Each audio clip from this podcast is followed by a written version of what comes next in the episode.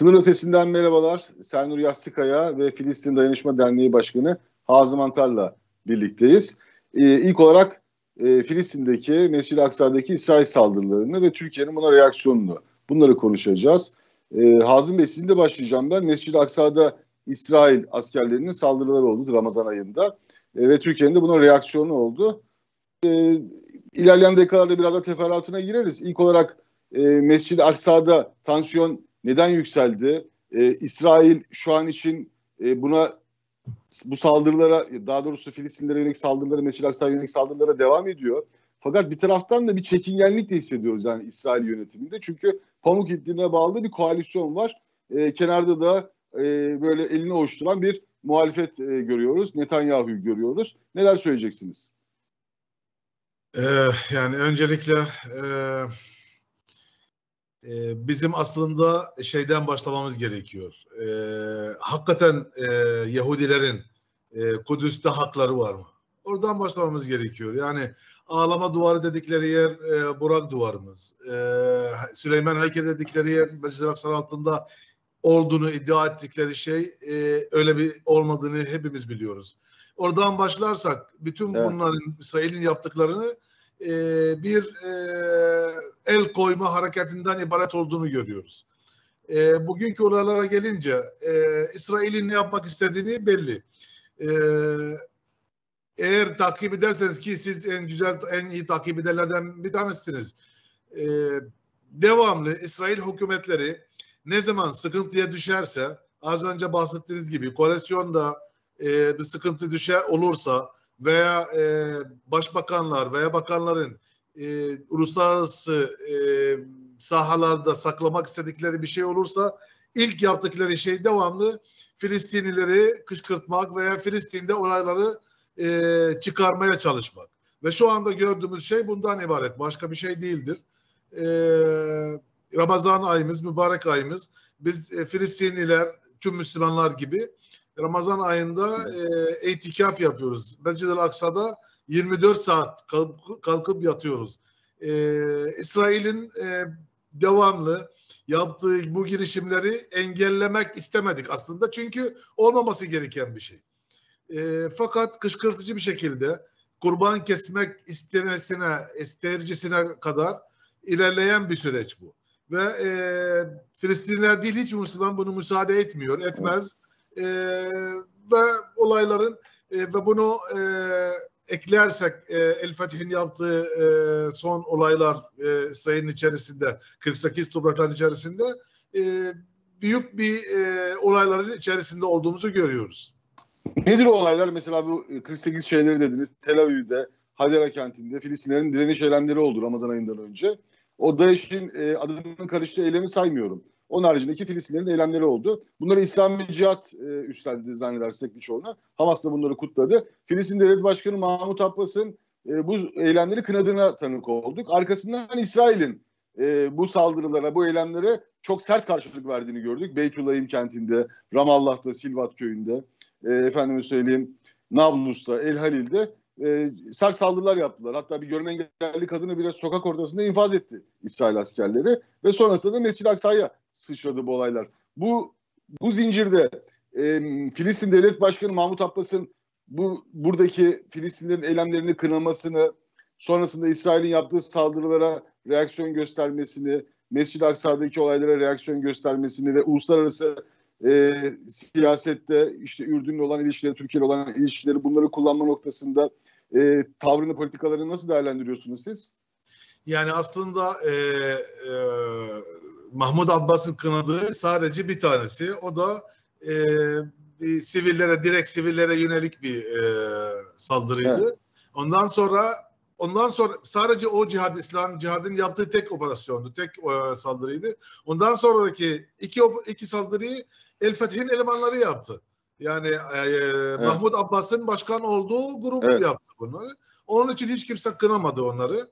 E, tam tersi İsrail'in buna cevaben e, Cinin kampına, e, mülteci kampına ve Cinin şehrine e, çok sert bir şekilde girerek bu kadar şehit, e, bu kadar kişi öldürmesi, bu kadar şehit vermemizi e, herkes e, halkımızın yanında durdu ve e, Mahmut Abbas e, oradaki valimizi e, arayıp e, durumlara vakıf olmak istedi ve destek çıktı.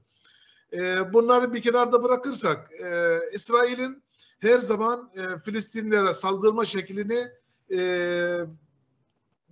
yani saldırma şeklini çok güzel bir e, yola koyarak yapıyor. Yani peyderbey yapıyor. Bir yerden başlıyor, başlıyor ardından e, Filistinlilerin öbür taraftaki Filistinliler, öbür kamplardaki Filistinliler buna cevaben sokaklara çıkınca İsrail o kadar çok kolay bir şekilde bunu bitirebilirdi ki ama e, amaçları bunu alevlendirmek. Yani Peki niye alevlendirdi peki şu İsrail? Yani İsrail bunu yaparak Filistinlilerden de destek oluyor. Orada üç tane Filistinli milletvekili var. Mansur Abbas'ın partisi. Mesela onlar dediler ki biz e, buradaki koalisyon olan ortaklığımızı askıya alıyoruz. Şu an için Mayıs ayında kadar Knesset tatilde. Belki şu an için askıya almaları hükümeti düşürmüyor ama İsrail yönetiminin, İsrail Başbakanı'na Mansur Abbas'ın burada bir e, tehdit yaptığını da görüyoruz. Yani eğer bu işlere devam ederseniz e, yani ben de çekilirim koalisyondan. Ben Mansur Abbas'ın konusuna girmek istemiyorum. Çünkü Mansur Abbas olmasaydı zaten şu andaki hükümeti görmezdik. Mansur Abbas olmasaydı e, 48 topraklarında yaşayan Filistinlileri e, ilinden e, vatandaş olma hakkı çekilmezdi. Sadece İsrail Yahudi devlet olma olanağı tanınmazdı. Ben ona oraya girmek istemiyorum. Yani evet. e, Mansur Abbas'a saldırıyor gibi veya hakkında konuşuyormuş gibi olmak istemiyorum. Hayır, hayır ben Mansur Abbas'ı onun, onun saldırmak meselesi değil de yani Mansur Abbas orada İsrail yönetimini destekleyen bir e, koalisyon. Yani o çekilse o koalisyon yıkılacak. Bunu demek istiyorum. Bakın e, 48'deki Filistinlilerin o kadar çok yüksek baskısı var ki Mansur Abbas e, dayanabilir sanıyordu bence. E, ama e, bunu beklemedi. Halk oradaki halk ona karşı çok sert çıktı ve bence e, zorla e, geri adım, adım atmak zorunda kaldı. Başka bir şey değil orada, oradaki olaylar. Evet. Bunu çok Peki, güzel biliyoruz yani oradaki evet. e, insanların e, söyle, söyleyimleri, söyledikleri ve yaptıklarını görürsek, bakarsak, takip edersek hakikaten Mansur Abbas zorla e, yaptığını görürüz bunu. Peki şunu soracağım. İşte İsrail'in Arap, Arap ülkeleriyle normalleşme süreçleri var. Türkiye ile ilişkileri var. E, yoluna koymaya çalışıyor Türkiye ile olan ilişkileri de. Tam bu süreçte İsrail Mescid-i Aksa'ya ki Cumhurbaşkanı Erdoğan her fırsatta söyledi Mescid-i Aksa'ya saldırmayın. E, orayı rahat bırakın. Özellikle Ramazan ayında Müslümanların oraya girişine çıkışını engellemeyin. Çok net söyledi. Herzog'a söyledi bunu. Daha basın yoluyla da söyledi bunu. Dışişleri Bakanı Çavuşoğlu'nun temaslarında da gördük bunları. Türkiye bu vurguyu ısrarla yaptı. Yapmasına rağmen İsrail e, burada Mescid-i Aksa'ya bir, bir saldırı gerçekleştirdi ve Cumhurbaşkanı Erdoğan şu an sert çıkıyor İsrail'e. Mescid-i Aksa konusunda susmayacağımızı da dile getiriyor. Bu işin arkasında olduğumuzu da söylüyor. Uluslararası e, diplomasiyle kullanıyor Cumhurbaşkanı Erdoğan. Birleşmiş Milletler Genel Sekreteri Giterezi aradı, onunla görüştü. E, Filistin Devlet Başkanı Mahmut Abbas aradı, onunla görüştü. E, Ürdün Kralı'yla görüştü, Kral Abdullah'la görüştü. Zaten baktığımız zaman bir Ürdün'den reaksiyon geliyor, bir e, Filistin yönetiminden reaksiyon geliyor, bir Türkiye'den reaksiyon geliyor. Bu süreci nasıl e, yorumluyorsunuz? Yani bakın e, Ramazan'dan bir gün önce e, Ürdün Kralı e, 2. Abdullah da Filistin'e gitti ve e, bekledikleri bir olaydı çünkü Ramazan ayında olayların alevlenmesi. Sayın Cumhurbaşkanımız da aynı şekilde e, her iki tarafı arayarak mübarek Ramazan ayında bunun olmaması için insanları ibadetlerini güzel ve nezih bir şekilde yapmaları için her iki tarafla da konuştu. E, dün de e, Rusya Cumhurbaşkanı Putin e, çok güzel açıklamalarda bulundu. E, Mahmut Abbas'la olan bir telefon görüşmesinden sonra e, bizim Cumhurbaşkanımız da yine Mahmut Abbas Bey'le yine görüşme yaptılar evvelsi gün ve bu olayların üstüne gittiler. Ama e, umarım e, yatışacak. Ama e, onu öyle bir görüyoruz ki dediğim gibi başta söylediğim laf çok önemliydi. İsrail'in e, evet. hükümetleri veya askerleri veya kimse oradaki sorunlar başları sıkıştığı anda Filistin'e, Filistin halkına saldırarak bu olayları alevlendiriyor ki halkı unutsun. Çünkü oradaki halk e, kolay kolay susmaz ve Netanyahu nasıl düşürdüklerini gördük. 10 ay. Peki şu an İsrail hükümeti niye sıkıştı? Yani niye sıkıştı da Mescid-i Aksa'ya saldırma ihtiyacı hissetti? Hükümetin düşmesinden e, korkulduğu için e, Bennett bunu yapıyor. Ha, Ve tek, evet. en güzel çıkış bu çıkış. Halk e, kilitlenecek. E, oradaki halk zaten halk değil. Dünyanın 200 ülkesinden toplanan evet. bir halk. Bir birbirlerini bağlayan evet. korku dışında hiçbir şey yok. Onları birbirlerini yani bağlayan... Mesela şu an Naftali Bennett şu an Naftali Bennett e, Yahudiler de Mescid-i Aksa'da yani Temple Mount'ta ibadet edebilsinler. Oradaki Filistinliler e, onlara saldırmasınlar, biz de onlara tepki göstermeyelim ya da polis oraya oraya girmek zorunda kalmasın diyor. Ama diyor Filistinler eğer olay çıkarmaya devam ederlerse diyor polislere tam yetki veriyorum. Yani gereken neyse yapılsın. Ee, kim verilmiş? Polisine... Kim verilmiş? Kim evet, verilmiş? Altı, altı çocuklu kadını sokağın ortasında evet. hiçbir suçu yokken kameraların önünde öldürdü. Evet. Yani o yetki verilmiş. Burada yani Netanyahu gelmesin ben Netanyahu'nun yapacağını yapayım diyen bir Naftali Bennett mi var? Bunu mu anlıyoruz? Kesinlikle, kesinlikle. Peki bu Ve, e, Türkiye ile olan ilişkilere, diğer ülkelerle olan ilişkilerine e, nasıl yansır? Bugün bugün e, az önce bir haber okudum. Bu akşam e, Sayın Cumhurbaşkanımız e, İsrail Cumhurbaşkanı ile bir telefon görüşmesi gerçekleştireceğini okudum az önce. E, sanırım e, bildiğimiz e, Recep Tayyip Erdoğan bu akşam da çıkar. E, Kudüs'ün e, kırmızı çizgi olduğunu bence o uyarıyı yine yapacak. Ve bence bu görüşmeden sonra e, e, olayların yatışması için büyük bir ilerleme kaydedebiliriz. Peki Filistinliler çok farklı gruplar halinde farklı görüşlere de sahipler. Direniş konusunda birleşirler. Onu biliyoruz. Ama genel olarak siyasi anlamda farklı görüşlere sahipler. Şunu sormak istiyorum ben genel olarak. Türkiye'nin e, İsrail'le ilişki içerisinde olması ki çok böyle somut bir ilişki yok ama Cumhurbaşkanı nezdinde e, bir takım görüşmeler gerçekleştirildi. Belki Dışişleri Bakanları nezdinde de olacak. E, bir Doğu Akdeniz özelinde bir ilişki kurulması planlanıyor. Böyle bir durum var. Çok ciddi bir ittifaktan bahsetmiyoruz ama. Ciddi bir İsrail-Türkiye e, ittifakı olmayacak ama netice itibariyle bir ilişki kurulacak. 12 yıldır olmayan bir ilişki kurulacak. Filistinler buna ne diyor? Filistin yönetimi nasıl yaklaşıyor bu meseleye? Bakın bana sorarsanız kişisel görüşüm olarak e, her ülkenin herhalde kesinlikle kendi menfaati e, doğrultusunda ilişki kurma hakkı vardır. Ve e, yine e, Türkiye'nin İsrail'le ilişkisi olması e, Filistinler açısından bence büyük avantaj sağlayabilir ki sağlıyordu. E,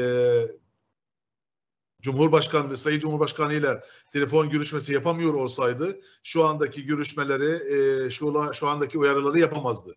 Yani şu an şu an Mescid-i Aksa'ya İsrail saldırırken Cumhurbaşkanı Erdoğan'ın İsrail Cumhurbaşkanı Herzog'u arayıp Mescid-i Aksa'daki saldırıları gündeme getirmesi İsrail-Türkiye ilişkilerinin Filistin'e e, olumlu olarak yansımasıdır mı diyorsunuz? Kesinlikle, kesinlikle.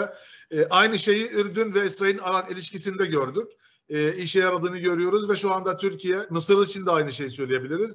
Ve e, düşünün bu ne Mısır ne Türkiye ne Ürdün, Türkiye, e, büyük ülke Türkiye ve bunun uyarıları e, hemen dikkat alınacağını e, ve işe yarayacağını düşünüyorum. Evet. Sernur, e, senin sorun olacak mı Hazım Bey'e? Benim bir sorum yok. Sen soruları sordun zaten. Ee, Hazım Bey de iyi cevaplar verdi. Ee, Hazım Bey bu konuyla ilgili e, eklemek istediğiniz bir şey var mı? Yani e, genel olarak anlattığınız ama e, eklemek istediğiniz e, ekstra bir şey varsa onu da alalım. Sonrasında diğer biz konu başlıklarımıza geçeceğiz. Yani e, az, en son söylediğiniz şeyden başlayacağım. Siz dediniz ki e, meydan şey e, Filistin için savaşan e, gruplarda birleşme olduğunu gördük. Ben e, iki gece önce İsrail Başkonsolosluğu'nun önündeki e, duruşa katıldım. Evet. E, en güzel şeyi orada gördüm. Hamas'ın ve El Fetih'in bayrakları yan yanaydı.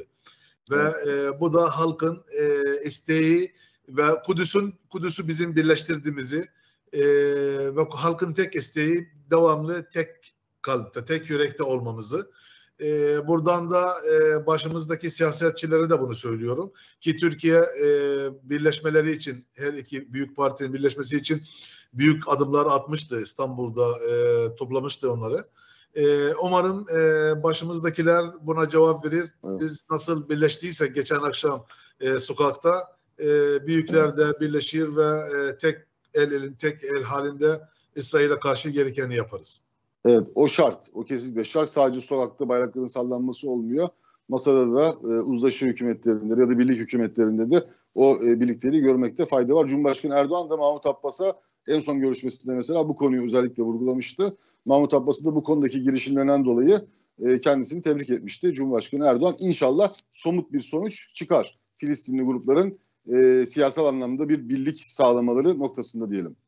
Biz de hem Türkiye hem Türk halkını bu konu bu konudaki girişimlerinden dolayı ve her türlü e, desteğinden dolayı e, ki e, eğer takip ediyorsanız Kudüs'te en çok yardım yapan, yardım eden e, dernekler Türk derneklerinin olduğunu evet. görüyoruz. E, sayenizde sizinle beraber hepsine teşekkürlerimizi sunuyoruz. Biz teşekkür ederiz. Hazım Antar'a veda ediyoruz. Çok teşekkür ederiz. Çok sağ olun bir kez daha. Sağ olun. Teşekkürler. Hazım Antar'a veda ettik. Ee, Sernur Hazım'dan sonra birkaç şey daha eklemekte fayda var aslında. Filistinliler arasındaki o siyasi görüş ayrılıklarından bahsetti. Aslında aynı durum İsrail içerisinde de var. Yani bir Netanyahu faktörünü görüyoruz. Koalisyonda Netanyahu gibi davranan ve onun gibi olan aslında bir Naftali Bennett var başbakan. Bir, evet. Fakat ondan çok farklı düşünen bir Dışişleri Bakanı var. Yar Lapid ki koalisyonun aslında büyük ortağı o. E, üç tane de Filistinli milletvekili var. E, çok böyle birbirinden e, farklı görüşlerin toplandığı bir arada olduğu bir hükümet. Yani aslında... Şimdi bu giderse Netanyahu gelecek. Netanyahu geldiği zaman da yine e, son e, 10 yıldır ne yaşadıysak onları yaşayacaklar. Daha beter olacak yani işler. He, şu ankini makbul göstermek için söylemiyorum ama hani Netanyahu mu bu hükümet mi? Yani şu hükümet biraz daha e, e, Netanyahu'ya göre daha daha aklı başında kalıyor yani ama ki onlar bile onlar bile Aksa'ya saldırıyorlar tabii ki. Evet yani hiç olmazsa bunlarla oturup konuşulabiliyor ya da hiç olmazsa dinleye dinliyorlar yani bir şekilde. Ha, bu yani önemli bak bu, bu e, çok tepkileri önemli. E, tepkilere karşılık e, biraz e, daha ne derler e, daha soğukkanlı davranabiliyorlar. Evet. E, Netanyahu'yu zaten biliyoruz. O bilakis böyle tepkiler geldiği zaman daha da gaza basıp e, terör estirebiliyordu. Şimdi İsrail siyasetindeki durumu şöyle bakarsak yani tamamen aslında Netanyahu'nun e, esiri bir İsrail siyasetiyle karşı karşıyayız. Çünkü evet. geçtiği bir son 10-12 senede e, Netanyahu'nun başbakanlıklarıyla geçmişti İsrail'de yıllar ve İsrail e, hem bürokrasi hem güvenlik e, güçlerini kendi istediği şekilde dizayn edebildi. Hatta e, siyasetin parametrelerini değiştirip evet. e, bu e, işgal topraklarındaki e, yerleşimcileri siyasetin ana aktörü durumuna getirdi ve şu an zaten evet. e, şu an e, bu Mescid-i Aksa'ya baskın yapanların da ana kitlesinin e, bu fanatik evet. Yahudi yerleşimcilerden oluştuğunu görüyoruz ve bunlar bir şekilde İsrail siyasetini zorlayıcı unsurlar olarak öne çıkıyor. Senin de bahsettiğin gibi e, İsrail e, Netanyahu hükümette olmasa da e, sanki Netanyahu hükümetteymiş gibi davranmak zorunda hissediyorlar oradaki Bennett ve Lapid e, koalisyonu. Çünkü en ufak bir e, verdikleri bir e, tırnak içinde söylüyorum hatada e, Netanyahu bunların başlarında boza pişiriyor. Zaten e, işte son bir ayda yaşanan olaylar olayların ardından Netanyahu o koalisyon içindeki bir e, figürü oradan kopartmayı da başarabildi ve ona evet. bir işte bakanlık teklif ederek e, önümüz yani Netanyahu'nun kuracağı bir e, şeyde hükümette bakanlık teklif ederek e, şu an 60'a 60 durumuna düşürmüş oldu. E, meclisteki ya da Knesset'teki İsrail meclisindeki dengeyi. Hatta şu an işte Lapid'le Bennett üstünde de istifa edin, koalisyonu dağıtın, e, yeniden işte seçimlere gidilsin, e, gidisine kadar e, baskılar var. Ben bu son dönemdeki o yapılan e, baskınları ve e, pro, fanatik Yahudilerden gelen e, kurban kesme gibi provokatif, provokatif girişimleri de aslında Netanyahu'nun fişeklediğini düşünüyorum. Çünkü evet. bu yapılan her girişim bir şekilde İsrail'deki koalisyonun e, işte ne derler e, pamuk ipliğine bağlı koalisyonun arasındaki bağı gittikçe zayıflatan evet. ve işte parçalanmaya kadar götürecek unsurları içeriyor ve sonrasında kimin geleceği zaten aşağı yukarı belli. Netanyahu da bunu oynuyor. Şu an her ne kadar uluslararası konjonktür çok uygun olmasa da Netanyahu'nun gelmesine e, Netanyahu bunu zorlayacaktır. E, e, tabii mevcut hükümette e, uluslararası dengeleri ve işte mevcut bölgesel dengeleri gözetme, gözetmeye çalışıyor. Zaten Türkiye ile ilişkileri geliştirme adımı da bizzat Tel Aviv'den gelmiş durumda. Bu çerçevede Türkiye'yi önemsediklerini düşünüyorum. Çünkü Türkiye'siz e, bölgede İsrail'in e, güvenliğinin sağlanmasının e, çok da mümkün olmadığını biliyorlar. Türkiye'nin olduğu bir denklemde ancak İsrail'de kendi güvenliğini ve e, Filistin'de bir barış sürecinin e, sağlayabileceğini düş, e, düşünüyorlar. Ben benim kanım bu ve diğer e, enerji alanı olsun, e, ekonomik alanlar olsun, e, ne bileyim diğer Arap ülkeleriyle ilişkiler, İslam dünyası ilişkiler olsun. Burada Türkiye çok kilit Evet. durumda konumda Tel Aviv açısından. E, bu çerçevede e, bu Mescid-i Aksa'daki yaşananları zaten Cumhurbaşkanı Erdoğan en üst düzeyde ve şu an İslam dünyasında en sert tepkiyi veren lider. Yani şimdi Arap Evet. dünyasına bakıyoruz. Evet. Ee, yani hiç, hiçbir açıklama yok neredeyse. Hatta işte e, Filistin'den gelen açıklamalar vardı. İşte İslam İşbirliği Teşkilatı'nı işte Arap Birliği'ni göreve çağırıyoruz tarzında. Oradan hiçbir tepki gelmedi. E, bırakın tepki gelmeyi yani bir suskunluk sarmalı içindeler hepsi. Bu çerçevede Türkiye'nin hem Filistin hem e, Filistin, Filistin için önemi zaten biraz önceki konuğumuz da gayet iyi değerlendirdi. Türkiye'nin İsrail'le e, normalleşme düzeyinde kurduğu ilişki bir şekilde Filistinlilerin de kazancı oluyor. Çünkü e, konuğumuz da belirtti e, şu an Kudüs'te en fazla yardım yapan ve Kudüs'e e, koşan e, ülke Türkiye.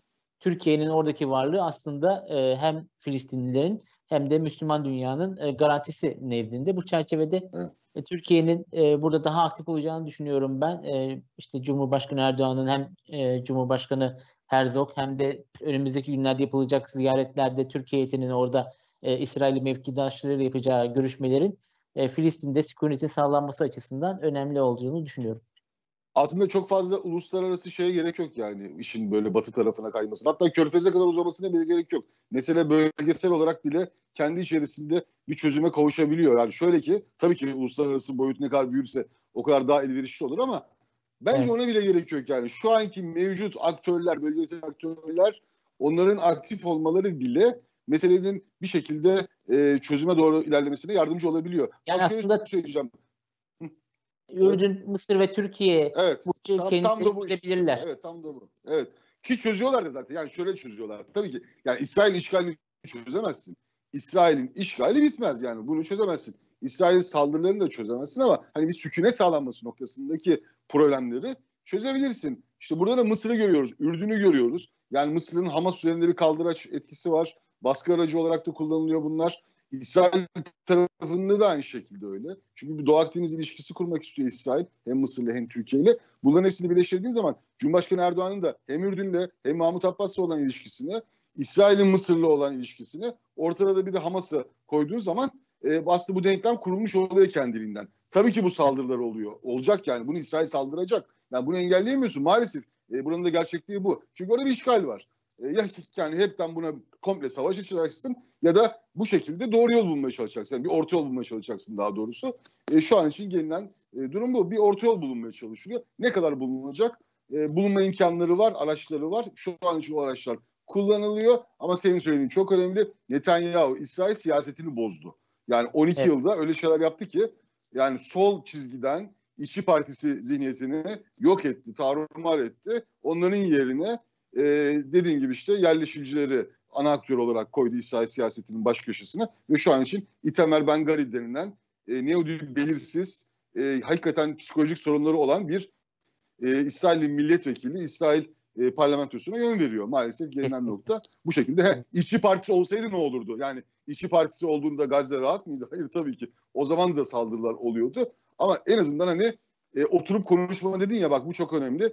Yani oturup konuşulabilme, e, diplomasinin e, işletilmesi e, bunları yapabiliyordunuz. E, şimdi de belki bunları yapabileceksiniz. Şu anki hükümetin de Netanyahu'dan farkı o oturup konuşulabilmesi. Yoksa onlar da saldırılar. Bunlar da Kesinlikle. işgalci. Burada da Türkiye'nin rolü işte ortaya çıkıyor. 12 yıldır Netanyahu vardı. Türkiye İsrail'le görüşmüyordu. Türkiye dışarıdan Filistin'i destekliyordu. Netanyahu ise sürekli saldırıyordu. 12 yılın sonunda şimdi Netanyahu yok. Türkiye-İsrail ilişkisi var.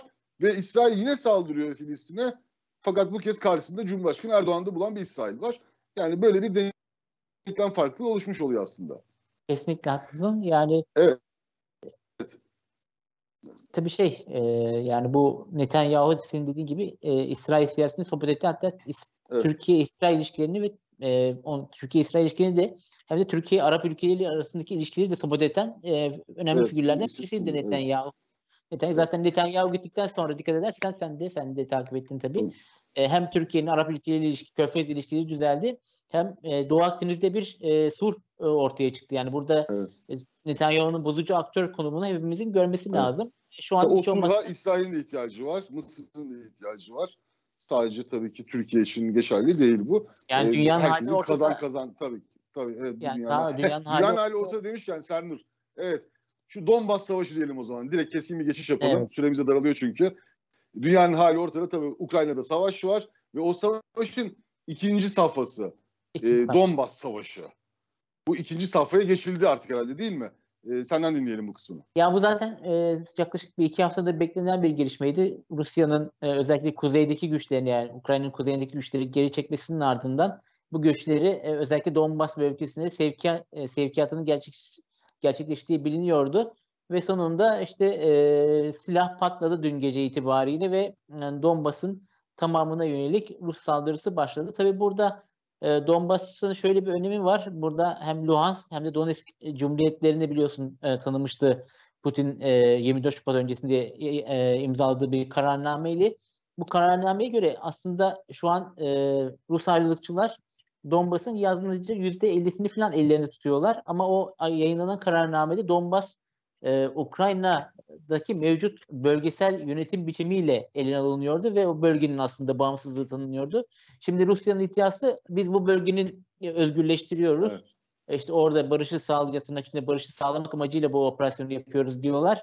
E tabi burada e, son e, 8 senede çok yoğun bir Ukrayna ordusunun mevcudiyeti de var. Burada önemli şiddetli çatışmaların yaşanması Aslında. Sernur bu söylediğin şey o kadar önemli ki hep Rusya e, işgali, Rusya'nın saldırısı, Ukrayna-Rusya savaşı bunu konuşuyoruz 24, 24 Şubat'tan itibaren ama mesele tam Evet. buradan başlamış aslında. Yani Luhansk ve Donbas, e, şey, e, Donetsk şehirleri, Donbas bölgesinin içerisindeki şehirler bunlar 2014'ten beri işgal altındaydı ama o Donbas denilen bölgeyi Rusya tamamen e, buraya özel olarak tanımış oldu. Kavga da buradan çıktı. Donbas'ın içinde, Luhansk'ın içinde Ukrayna askerleri yoktu ama bölgede Donbas bölgesinde Donetsk ve Luhansk'ın dışında Ukrayna askerleri vardı. Ukrayna askerlerinin Evet. de içinde bulunduğu bir coğrafyayı Rusya ben burayı bağımsız bir ülke olarak tanıyorum deyince ya onlar orada işgalci olacaklardı ya da bunlar işgalci olacaklardı. Böyle bir e, şey Rusya'nın orada bir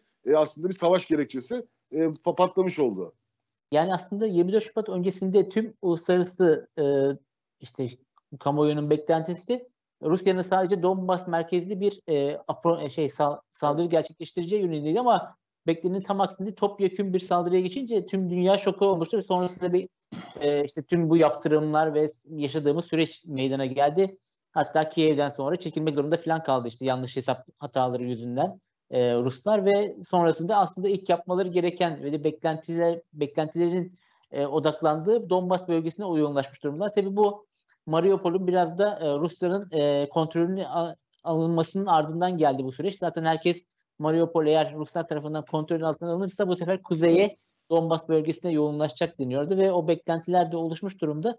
Tabii burada e, savaşın nasıl gerçekleşeceği çok büyük bir muamma çünkü şimdi son geçen son 50 55 güne baktığımız zaman Rusya pek iyi bir e, sınav vermedi. E, bütün, genel, olarak tüm cepheler güney hariç. E, işte en son olarak işte Karadeniz'deki amiral gemisi batırıldı. Yani son işte 70 yılda gel, e, karşılaştırılmış bir şey değildi bu Rusya açısından. Şimdi böyle çok büyük askeri kayıplar yaşayınca Rusya ilişkin kesin bir fikirde ve sahip olunamıyor ya da bir e, cevap da veremiyor insanlar. E şu, bunun yanında işte ABD silah sevkiyatına devam ediyor Ukrayna'ya destek vermeye. Burada e, aslında Ukrayna'nın kaderinin de belli olacağı bir savaş şu an yaş- başlamış durumda. Ve burada kim e, el üstünlüğünü e, elde ederse onun biraz da barış masasında ya da müzakere masasında sözünün de geçeceğini söyleyebiliriz. Buradan Ee, şöyle- ihtimal çıkar mı Sernur? Yani Rusya Donbas'ı alırsa Donbas Savaşı Rusya için bir onurlu çıkış kapısı olur herhalde değil mi? O bir ihtimal. Ama öte taraftan da Ukrayna direneceğiz diyor. Silahlar da geliyor ve e, Donbas'ı vermeyiz diyor. Çok da kendilerine bir güven de var e, Ukrayna tarafında. Hani her yerden çıkarttık buradan da çıkartırız diyorlar. Böyle olursa o zaman herhalde onurlu çıkış da olmayacak Rusya için. Bu da herhalde savaşın daha devam edeceği anlamına mı gelecek? Yani Zelenski'nin açıklaması vardı. 10 yıl daha savaşırız diyordu e, iki gün önce. E, bugün de e, Rusya Savunma Bakanı Shoigu'nun bir açıklaması var. E, işte batılı ülkeler Ukrayna'ya silah vererek savaşın uzamasını sağlıyor. E, Rusya'yı da darbe vurmaya çalışıyorlar diye. Yani iki tarafta aslında durumun farkında. E, Rusya işte senin de bahsettiğin gibi e, çabuk bir zafer kazanarak Donbas'ta işte 9 Mayıs'taki zafer gününe işte büyük ihtimalle Putin de biz işte amacımızı gerçekleştirdik, Donbas'ı özgürleştirdik, e, savaşı da burada nihayetlendiriyoruz. Hadi şimdi barış masasına oturalım diyecekler. Bunun yanında işte Ukrayna'da hem uluslararası desteğin yanında olduğunu görüyor, hem silah sevkiyatlarının geldiğini görüyor, hem de işte moral destek de yanında olunca Donbas'tan da vazgeçmeyiz diye öyle bir çıkışları var. E, tabii burada işte bence 9 Mayıs'a kadar cephedeki durum belirleyici olacak. Eğer burada e, e, Kantar'ın e, ya da e, terazinin kefesinde hangisi ağır basarsa, Rusya ağır basarsa Rusya şartlarını dikte. Ukrayna eğer direnmeyi başarabilirse 9 Mayıs'a kadar Ukrayna belki de e, barış masasında kendi şartlarının daha öne sürüp kuvvetli olarak öne sürebilecek. E, burada düğüm e, Donbas'ta kesilecek gibi duruyor. E, yine önümüzdeki programlarda konuşuruz. Evet. Fransız Le Monde'un e, Odessa ile ilgili haberi ve Türkiye'nin evet. aslında Ukrayna-Rusya savaşında hakem olduğunu söylemesi, Odessa'nın e, işgalden kurtarılması, korunması ne dersek diyelim buna.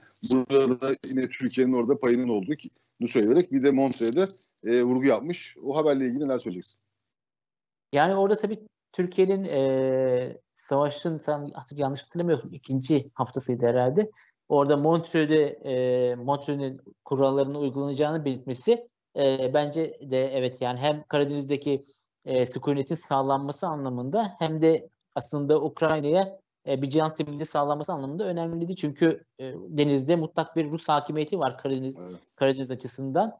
Ve özellikle işte biraz önce belirttiğim gibi Moskova'nın, e, Rusya'nın Karadeniz'deki amiral gemisinin batırılması o, oradaki Rus donanmasına çok büyük bir darbe indirmiş oldu. Çünkü hem sahip olduğu füze sistemleri hem de S-300 sistemleriyle adeta e, Ukrayna'nın güneyini tamamen e, etki altında bırakıyordu Moskova. Onun batırılması bir nevi oradaki Rus donanmasının gücünü de %50 seviyesinde düşürdü diyebiliriz. E, bu çerçevede Türkiye'nin e, Montreux uygulaması e, hem e, Odessa'yı bir, bir şekilde kurtar, kurtarmış oldu hem de Rusya'nın aslında e, deniz üzerinden güç projeksiyonu yapmasının da önüne geçmiş oldu. Bu çerçevede işte bilmiyorum batılı bazı batılı medyasında halen işte Türkiye niye yaptırımlara katılmıyor, niye şöyle yapmıyor, niye böyle yapmıyor diye iddialar var. Aslında Türkiye'nin ne kadar bu sürecin içinde aktif olarak bulunduğu ve bu aktif girişimine hem diplomasi boyutunda hem de e, sahada aktif olarak yaptığı hareketlerle destek olduğunu e, Le Monde işte açıklamış durumda. Türkiye'nin bunu kendisinin söylemesi gerekmiyor. Zaten Türkiye'nin yaptıkları ayan beyan tüm e, Batı medyasında yer buluyor. E, barış, zaten müzakere masasını kuran da Türkiye, iki tarafın güvenini sağlayan da Türkiye. Hatta dün işte iftar sofrasında hem Ukrayna Büyükelçisi hem de Rusya Büyükelçisini buluşturan da Türkiye. Bu çerçevede Türkiye aktif olarak e, Rus e, Ukrayna Savaşı'nın hem bir an önce bitmesi e, hem de barışın ve istikrarın bölgede e, daim kılınması için e, çaba gösteren yegane ülkelerin başında geliyor. Ya tabii Odessa e, önemli bir e, liman kenti ve Karadeniz için de önem arz ediyor hem Türkiye için de. E, tabii Odessa'nın düşmesi bir anlamda e, tüm Karadeniz'in de Rusya'nın hakimiyetine girmesi anlamına gelebilirdi. Bu çerçevede Türkiye'nin e, Montreux'u işleterek hem Karadeniz'de barış ve istikrarın e, güvencesini olduğunu göstermesi hem de e, bir şekilde e, bu bölgede gerilimin daha da fazla tırmanacağına izin vermeyeceğini belirtmesi e, savaşın daha da genişlemesinin de bence önüne geçmiş oldu. Yani Karadeniz'de de e, sirayet edebilirdi. Bu çerçevede bunun önüne geçmiş oldu. E, Le Monde da zaten gerçeği söylemiş. E, bizim fazla daha fazla eklememize gerek yok. E, Türkiye'ye yönelik neden bu yaptırımlara katılmıyor eleştirinde en güzel cevabı bence Le Monde vermiş burada. E, evet. Burada şey yapabiliriz, e, noktalayabiliriz evet. e, diye düşünüyorum. Evet, sen de çok teşekkür ederiz. Hem bu Filistin, İsrail e, meselesini, Mescid-i Aksa'ya saldırıları hem onları konuşmuş olduk. Hem çok detaylıca konuştuk. Hazım Antar da var yayınımızda. E, ve tabii ki bu Rusya-Ukrayna'daki savaşın bu ikinci fazına geçildi Donbas'la birlikte. Bunu da sen e, etraflıca izah etmiş oldun. Çok teşekkür ederiz. Sınır ötesini noktalıyoruz. Önümüzdeki hafta yine karşınızda olmak dileğiyle diyelim. Hoşçakalın.